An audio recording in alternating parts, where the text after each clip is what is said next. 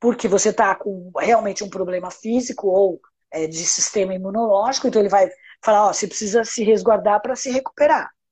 Ou o pior, que é o cérebro te sabotando, falando assim, cara, eu vou fazer você ter tanta preguiça e desistir que você não vai se sentir um fracassado.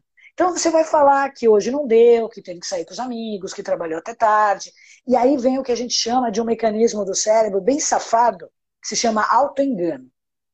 Eu, eu me engano, mente que eu gosto.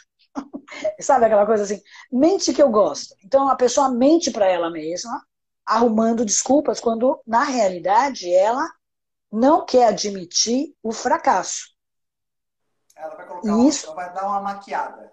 Vai dar uma maquiada falando assim, olha, eu quero ir, mas eu não posso. Ela arruma um impedimento, um obstáculo que não... sete hoje, e aí eu tô cansado. É, né? é eu tô cansado. Eu tô... Como se fazer atividade física é, fosse piorar o cansaço. Não, não piora.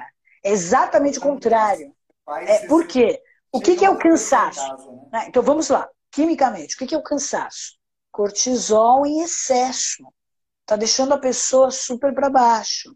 Diminui a adrenalina até níveis baixíssimos, porque a pessoa tá baixando para ela ir dormir, certo? Se ela vai fazer uma atividade física, o que que acontece? Ela combate, ela equilibra. Vai vir dopamina, serotonina, ela vai se sentir super bem e dá uma equilibrada no cortisol, que o cortisol, ele é uma coisa que envelhece a pessoa. Ele é bom. Quando você vai acordar, é o cortisol que faz você levantar da cama. Mas em níveis, muito, em níveis muito altos ou baixo, baixo dá aquela preguiçona.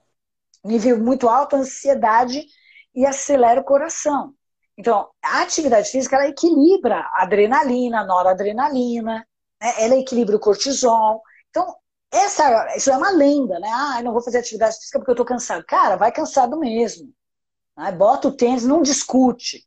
Então, quando a gente fala de mudar de hábito, a primeira coisa é, porque tanto medo você tem do fracasso? Vai lá e faz.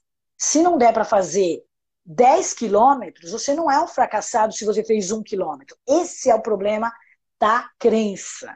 A pessoa acredita que ou ela vai fazer uma hora e meia de crossfit, ou ela não vai fazer, porque ela está muito cansada. Aí ela chega lá, ela se arrebenta. Por quê? Porque senão ela vai ser uma fracassada. Imagina eu fazer só vinte minutos.